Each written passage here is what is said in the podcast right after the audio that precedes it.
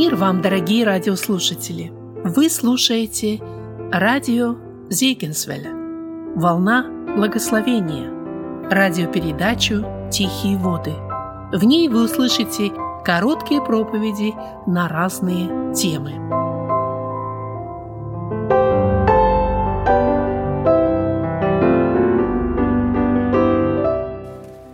Текст Писания, который я хочу предложить сегодня для нас с вами, записан в Евангелии от Иоанна, 3 глава, 14 и 15 стих, пожалуйста, включите этот текст. «И как Моисей вознес змею в пустыне, так должно вознесено быть а, Сыну Человеческому. И как Моисей вознес змею в пустыне, так должно вознесено быть Сыну Человеческому». А, читающие Библию, вы помните, эта история, это не просто учение Иисуса Христа, это история, связанная с Никодимом, с человеком, который пришел к Иисусу Христу ночью. Он являлся начальником а, иудейского народа, одним из начальников иудейского народа, и у него были некоторые вопросы к Господу. Он стеснялся это сделать днем, потому что в то время это опасно было – идти к Иисусу Христу при других, тебя могли бы отлучить от а, синагоги, над тобой могли насмехаться, унижать тебя и так далее. Вот он приходит к Иисусу Христу и задает некоторые вопросы ему. Но Христос знает, что нужно этому человеку. Он знает, что этому человеку нужно спасение. Что, будучи начальником иудейским, он не спасенный. Он не знает, что такое родиться свыше. И тогда Иисус Христос напоминает ему эту историю – Следующее. Давайте коротко вспомним, о чем напоминает ему Иисус Христос. Иисус Христос напоминает ему, что однажды в израильском народе произошло ужасное событие. А народ восстал на Бога, роптали на Бога. И вдруг Бог послал змеев. Они стали жалить народ. Они были в ужасе. Это не так, как здесь в ужасе. Попробуйте представить себе, что если бы сейчас сказали, что змея появилась в этом здании – что было бы с нами? Сестры первые, э, братья следом, я думаю. Мы были бы все в ужасе. Мы боялись бы, что нас укусит. Где-то она там ползает. Мы постарались бы быстрее избавиться от этого страха. Это был бы внутренний ужас. Я знаю братьев, они убивают змей иногда, когда им попадается, но тоже делают это со страхом, чтобы не промазать. Это ужасное событие, которое произошло. Следующее – но это не все. Это хорошо, если бы это было только ужас. Но вопрос в том, что это не ужас был, это смерть была. Многие люди умерли. Представьте себе, в этом месте, где они находились, уже многие лежали мертвыми. Матери остались без детей, дети остались без матерей, отцы остались без сыновей, сыновья без отцов и мужья без жен, жены без мужей и так далее. Это трагедия была. На самом деле было много мертвых людей. Христос напоминает этому человеку эту историю, который знает эту историю. Следующее. Но что главное, что он напоминает ему? Ты, говорит, помнишь, что там произошло при этой истории? Главное. Там Моисей пришел, поставил какое-то знамя, столб, сделал медного змея туда наверх – и объявил во всем стане, всем еврейским людям, ты лежишь почти что мертвый. Вот-вот ты готов умереть от укуса змеи. Быстрее посмотри туда. Быстрее посмотри на этого змея. И что будет? Останешься жив. Братья и сестры, удивительная история. У меня большой вопрос, мысль. Что должно было побудить человека посмотреть на змея. Ведь змей медный был. Что там в этом змее? Какое исцеление может от змея исходить? Не в змее дело. Первое, дело у этих людей было в том, что они должны были поверить, что они умирают. И в это им верить особо не надо было, потому что тысячи людей уже были умершие вокруг них. Этот страх, ужас внутренний, он показывал, что если я укушен землей, змеей, любой из нас знает, это мне конец, я жду своего часа, как мои вот здесь близкие лежат. Это уверенность, что я погибаю, мне нужно спасение. И тогда следующее, звучит это слово, взгляни туда и будешь исцелен. И люди, которые поверили этому слову, еще раз говорю, не суть в змее, которые поверили этому слову, которое зашло от Бога для Моисея, и Моисей передал людям, и они вдруг внутри себя думали, давай попробую, я хочу исцелиться, я не хочу умереть, я уже вижу, что некоторые умерли. И вдруг, лежа, стоя, он поворачивал свой взгляд и смотрел в сторону змея. И что происходило? Удивительно. Змей, ужаливший человека. Но когда он взглянул на змея, он оставался жив. Он оставался жив. Боже, к чему эта история? Никодим, он знает эту историю не хуже, чем Иисус Христос. Он еще много историй мог бы ему рассказать. Что хотел ему Иисус Христос этим сказать? Следующее. И вдруг Иисус Христос говорит, точно так, как в то время взглянувшие на змея оставались живы, получали реальную жизнь, так и сейчас, если кто поверит в меня, в Него, в Иисуса Христа, Сына Божьего, тот будет иметь жизнь вечную. Братья и сестры, а зачем глядеть туда, на Иисуса Христа? Я опять показываю этот вопрос. Это должна созреть нужда в этом, что я погибаю. Я без спасения в Иисусе Христе ничто. Я иду в вечную погибель. Дети, молодежь, я сегодня этот урок хочу для вас дать. Когда вы выходите сюда совершать покаяние, и я в детстве совершал покаяние, Боже, прости меня, что я папу огорчил, маму не послушался, там украл что-то или еще что-то. Да, это есть вещи, за это надо каяться. Но суть потребности не это быть прощенным за один какой-то грех. Суть возрождения, спасения в Иисусе Христе, поверить, что я погибший грешник, хотя я родился в верующей семье. Если я не взглянул на Иисуса Христа с верою, что Он мой Спаситель, а начинается отсюда, что я погибший, для меня Иисус Христос ничего тогда не значит. Просто я получаю прощение. И я бы советовал лучше, чем сюда выходить, каяться, пойти к родителям и попросить прощения. Или вернуть украденное тому, у кого украли. Или извиниться перед тем, перед кем вы согрешили. Но мы говорим о спасении в Иисусе Христе. Подобно как змей, так Христос показал на себя. Я вознесен однажды буду на это древо, на этот крест, и всякий, кто поймет, что погибший, вот что должно произойти в наших душах. Мы погибшие безнадежно, мы стоящие, живущие в аду, мы живущие в погибели, и вдруг кто-то предлагает нам спасение. Это мы должны поверить в это. Я никогда не был в аду, я не представляю, как там тяжко и ужасно. И я, если был, тогда я думаю, о, я закричал, Господи, спаси меня отсюда. Но Господь говорит, чтобы мы даже туда и не попали, но спасение получили. Чтобы мы поверили, что мы погибшие грешники. И сказали тогда, Господи, а как мне спастись? Как это делали мужи Божьи в Священном Писании записано. Что мне делать теперь? Ха. Веруй. Веруй в Господа Иисуса Христа и спасешься. Следующее. Я бы хотел, чтобы мы посмотрели с вами, в каком положении мы находимся до спасения. Смотрите, эти удивительные места в Святом Писании, в книге Ефесянам. Я эти дни изучил, изучал и изучил послание к Ефесянам, эти начальные главы об Иисусе Христе.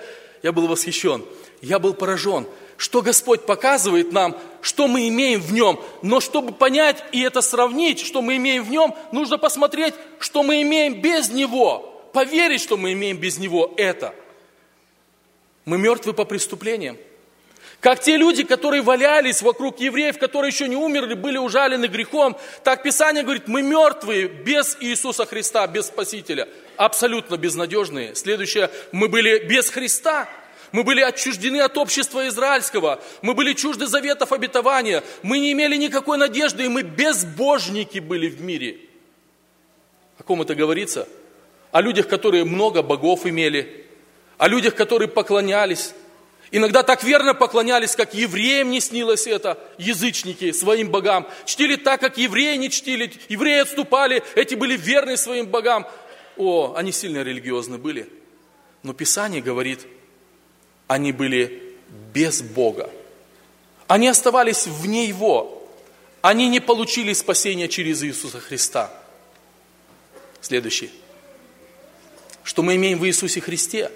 Вопреки тому, что мы имели раньше бы Иисуса Христа, без Иисуса Христа, что мы имеем в Иисусе Христе? Мы стали близки крови Иисуса Христа. Близки. Он наш мир есть. Это сделал Господь для нас. Между нами и Богом стояла преграда, и своей смертью на Голговском кресте Иисус Христос разрушил. Ее больше нету. Как будто представьте себе, что стена настроена, и мы ничего не можем сделать. Так вот, Иисус Христос эту стену убрал, больше нет для тех, кто приняли Иисуса Христа. Мы были во вражде с Богом. Своей плотью на Голговском кресте Он эту вражду устранил. Теперь нет между нами и Богом никакой вражды. Мы Его дети в себе самом Он создал нового человека. Как Писание говорит, вы новая тварь, древнее прошло, все новое теперь. Верующие в Иисуса Христа – это новое творение. В этом своем теле Господь примирил нас с Богом. На кресте Он убил вражду, Он убил, уничтожил эту преграду. Мы стали иметь доступ к Небесному Отцу. Мы стали сограждане святым, о чем сегодня говорилось, введены в тело Иисуса Христа – и свои Богу. Мы стали детьми Божьими. Лучше быть плохим, но детем Божьим, чем хорошим, но не в его семье. Это то, что мы имеем в нашем Господе Иисусе Христе. Как нам верить в это? Следующее. Как нам довериться тому, что мы это имеем? Я нашел удивительный стих в Ефесянам 3 главе в котором мы имеем дерзновение и надежный доступ через веру в Него. Ему папа купил велосипед. Он так радостный был, катался на нем новенький, блестящий.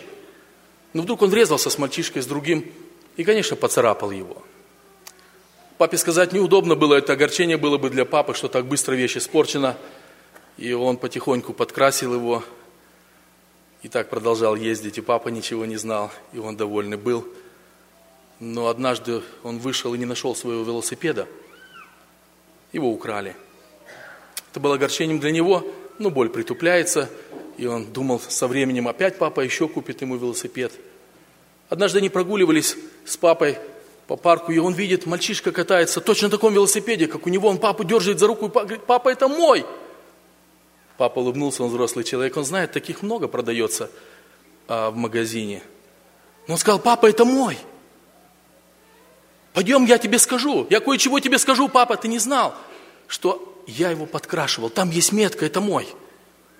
Они остановили мальчишку этого, спросили, чей велосипед. Конечно, он сказал, мой. Но сын, ухватившись за велосипед, говорит, папа, это мой. Папа говорит, как ты знаешь? Давай я тебе покажу. И он показал ему. Он имел дерзновение, чтобы взять свою вещь, потому что он знал, что это его вещь. Вы знаете, это удивительно, что мы имеем в Иисусе Христе. Кто из нас видел это общение с Богом? Кто из нас был в этом Царстве Небесном? Кто из нас все эти обетования, которые мы прочитали, видел глазами своими? Нет. Писание показывает нам путь, как это взять, в котором мы имеем дерзновение – это взять как свое. Бог дал нам. Он не удерживает этого от нас. В Иисусе Христе Он дает нам все блага, все свои обещания, как мы сегодня слышали, всю свою жизнь, вечную, настоящую. Бери, дорогой друг. Бери как твое. Он от тебя прятать не будет, потому что Бог уже подарил это нам в Иисусе Христе. Ты можешь иметь дерзновение, живя в Иисусе Христе, не чувствовать себя несчастным, не чувствовать себя ничтожным. Как здесь написано, надежный доступ. Братья и сестры, какие сильные слова. К Иисусу Христу, ко всем благам, которые принадлежат в Нем, к миру с Господом, к прощению грехов, к спасению, к жизни вечной, мы имеем надежный доступ, потому что это как подарок подарено нам. Может быть, сегодня кто-то уныл, засомневался, что-то смутило в жизни. Я предлагаю сегодня вернуться на этот путь – посмотреть на Иисуса Христа, висящего на Голговском кресте, и опять увидеть, почему мы имеем спасение в Нем. Потому что Он дал нам это как подарок. Он сказал, что взглянувший на Него имеет жизнь вечную. исповедующий Его, что Он прощает его, что Он его Спаситель, он имеет жизнь вечную. Бери это с дерзновением. Господь сказал, это надежно то, что я даю.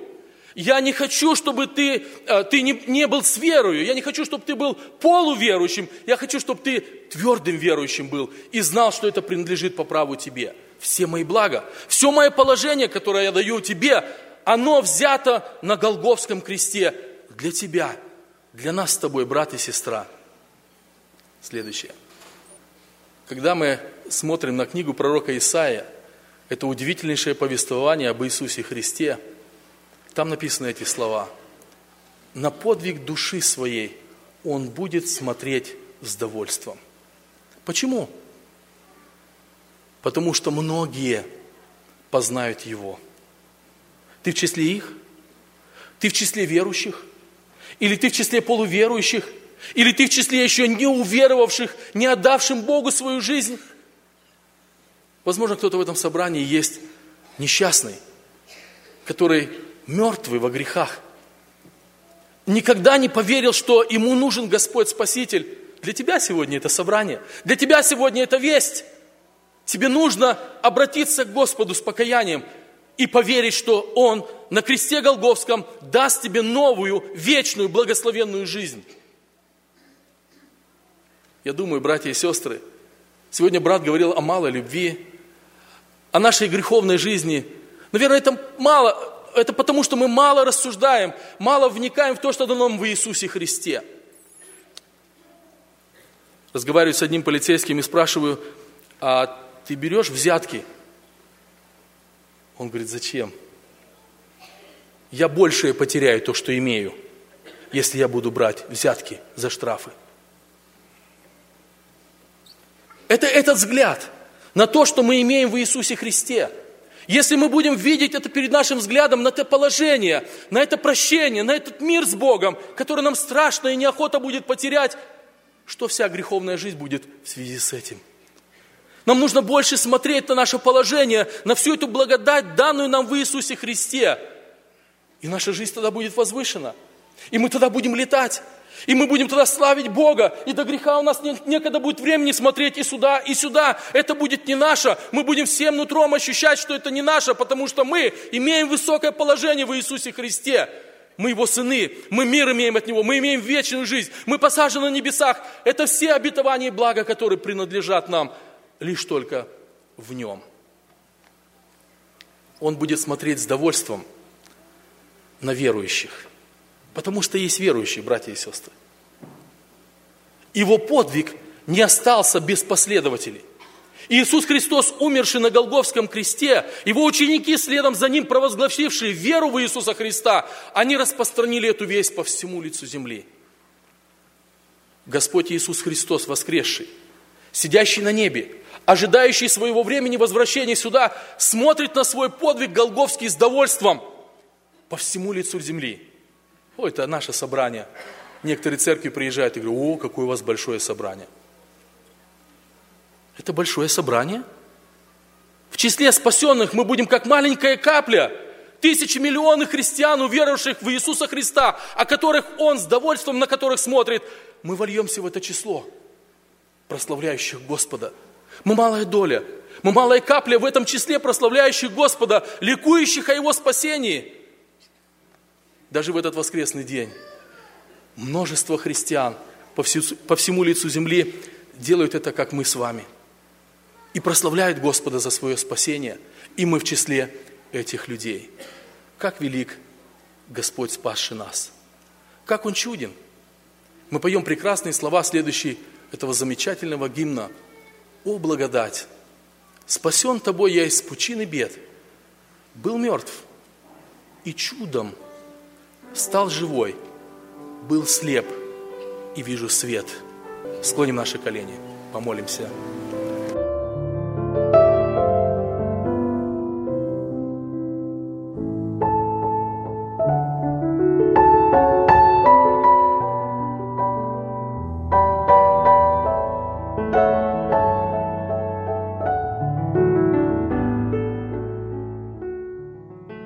Вы слушали радиопередачу «Тихие воды» Радио Зегенсвелле, Волна Благословения, город Детмалт, Германия.